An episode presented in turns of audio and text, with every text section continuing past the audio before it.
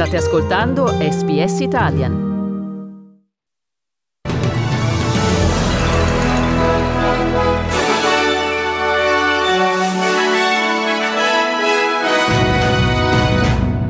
Regno Unito, Boris Johnson non riottiene la fiducia nonostante una spaccatura all'interno del partito. Ucraina continua l'offensiva russa nel Donbass mentre Russia e Turchia raggiungono un accordo preliminare per permettere l'esportazione del grano ucraino.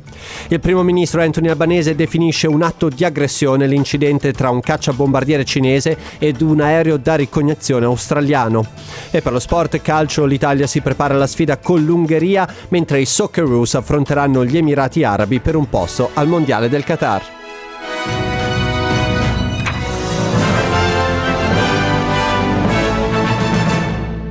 Buongiorno da Federico Solchi con il giornale radio di martedì 7 giugno 2022. Apriamo il notiziario di oggi dal Regno Unito dove poco più di due ore fa Boris Johnson si è salvato dal voto di sfiducia contro la sua leadership in seno al partito conservatore britannico e può per il momento restare sulla poltrona di primo ministro.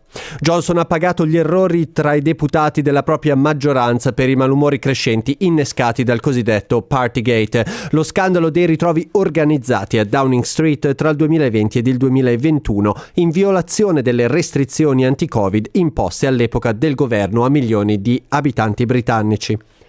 Lo scrutinio segreto sul suo destino immediato, consumato in due ore di votazione fra i 359 deputati della maggioranza conquistata alla Camera dei Comuni nel dicembre 2019, ha decretato una vittoria mutilata. 211 voti a favore ma ben 148 stili. A dare la notizia dei risultati del voto è stato Sir Graham Brady, il deputato che presiede il Comitato 1922, l'organismo parlamentare interno che da un secolo sovrintende alle rese dei conti interne al partito. partito. Evening. Uh, I can report as returning officer uh, that 359 ballots were cast, no spoiled ballots, that the vote in favour uh, of having confidence in Boris Johnson as leader was 211 votes, and the vote against was 148 votes. And therefore, I can announce that the Parliamentary Party does have confidence. Yeah. Occupiamoci ora del conflitto in Est Europa perché nella giornata di ieri il presidente ucraino Volodymyr Zelensky si è recato per la seconda volta dall'inizio della guerra al di fuori di Kiev e si è recato in, nella città di Zaporizhia nel sud-est del paese per far visita ai soldati stazionati nella regione.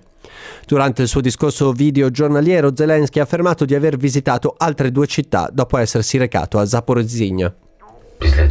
After that I went with the head of my office to the east We were in Lysychansk, we were in Solidar. I am proud of everyone I met, everyone I shook hands with, everyone with whom I connected with and had expressed my support. We brought something for the military. I will not elaborate in detail on this, and there's something we brought from them to you. This is important. We brought you confidence. Nel frattempo sembra esserci un accordo preliminare tra Russia e Turchia in merito all'esportazione di grano che dovrebbe avvenire prima tramite lo sminamento del Mar Nero da parte dei genieri turchi, un'operazione per cui potrebbe volerci un mese, poi la scorta della marina di Ankara e cargo ancorati nei porti ucraini fino ad acque neutrali con un centro di coordinamento e monitoraggio ad Istanbul. Nel frattempo si fa sempre più forte l'offensiva russa nel Donbass con Mosca che dichiara che una maggiore che maggiore maggiore sarà la gittata delle armi date a Kiev, più l'esercito russo avanzerà ed il segretario generale del Ministero degli Affari Esteri e della Cooperazione Internazionale, l'ambasciatore Ettore Francesco Sequi, ha convocato nella mattinata di ieri alla Farnesina, su istruzione del ministro degli Esteri Luigi Di Maio e di concerto con Palazzo Chigi, l'ambasciatore della Federazione Russa in Italia, Sergei Razov. L'ambasciatore Sequi ha respinto con fermezza le accuse di amoralità di alcuni rappresentanti delle istituzioni e dei media italiani espresse in recenti dichiarazioni dal ministro degli Esteri russo. Il segretario generale della Farnesina ha inoltre rigettato le insinuazioni relative al presunto coinvolgimento di media del nostro paese in una campagna antirussa. Torniamo ora in Australia. Il primo ministro Anthony Albanese ha etichettato l'incidente tra un caccia bombardiere cinese ed un velivolo di sorveglianza australiano come un atto di aggressione. Il primo ministro ha affermato che il velivolo australiano stava effettuando manovre in pieno rispetto delle consuetudini internazionali quando è stato intercettato dal caccia bombardiere cinese nello spazio aereo sopra il Mar Cinese meridionale. Albanese ha affermato di non aver ricevuto alcuna risposta alla richiesta di spiegazione inviata al governo di Pechino. And they were uh, strong representations, as you would expect. Uh, we've also made the public comments, so they haven't been uh, just just quiet diplomacy in this case. They've been strong because we regard the actions of of China in this area as being an, an, act of aggression and a dangerous act against an Australian against the Australian Air Force.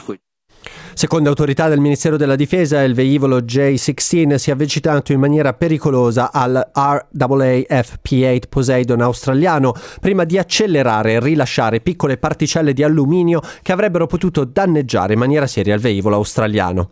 Sebbene al momento il governo di Pechino non abbia fornito alcuna risposta in merito all'accaduto, il quotidiano cinese Global Times, controllato dal Partito Comunista, ha pubblicato un articolo in cui incolpa l'equipaggio australiano di aver effettuato delle mosse provocatorie.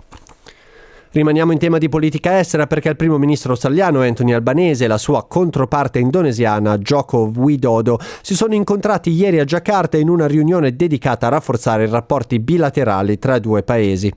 Anthony Albanese ha annunciato supporto australiano a dei progetti per lo sviluppo di energia rinnovabile, borse di studio per studenti indonesiani e la creazione di un ufficio per il sud-est asiatico all'interno del Ministero degli Affari Esteri. Secondo Albanese, queste misure permetteranno di rafforzare ulteriormente le relazioni con i paesi del sud-est asiatico e dell'Indo-Pacifico. Indonesia is on track to be one of the world's five largest economies. Revitalising our trade and investment relationship is a priority for my government, and it's why we plan to work with Indonesia to realise the potential of the Indonesia Australia Comprehensive Economic Partnership Agreement.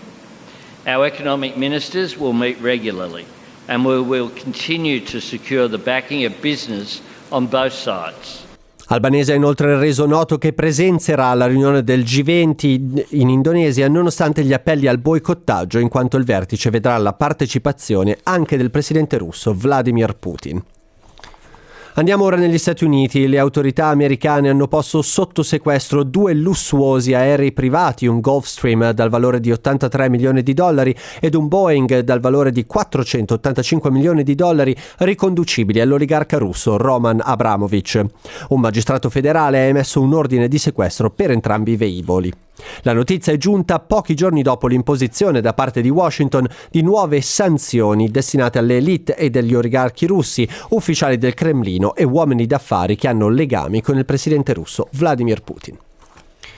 Spostiamoci ora in Nigeria, dove cominciano ad emergere le prime informazioni in seguito ad una sparatoria che ha causato la morte di 50 persone in una chiesa cattolica in una regione a sud-ovest del paese.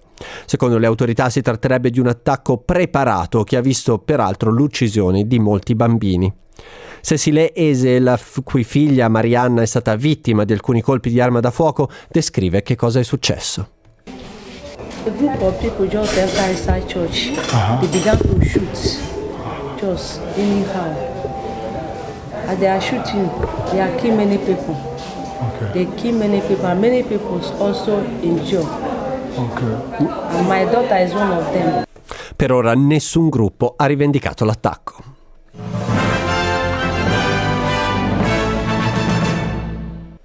È stabile il dollaro australiano che questa mattina vale 66 centesimi di euro e viene scambiato a 71 centesimi di dollaro statunitense. Passiamo ora allo sport ed occupiamoci di calcio. Gli azzurri di Mancini si preparano alla sfida contro l'Ungheria che avrà inizio alle 4.45 del mattino, orario della costa est australiana. Anche i Socceroos si preparano ad una sfida contro gli Emirati Arabi Uniti che inizierà alle 4 del mattino, sempre orario della costa est australiana. Concludiamo con le previsioni del tempo per la giornata odierna. Soleggiato a Perth 20 gradi la massima, Adelaide piogge sparse 15 gradi, Melbourne piogge 11 gradi, stesse condizioni ad Hobart 8 gradi la massima, piogge sparse a Canberra 8 gradi, Sydney soleggiato 17 gradi, Brisbane parzialmente nuvoloso 19 gradi, Cairns piogge sparse 29 gradi, Darwin soleggiato 34 gradi.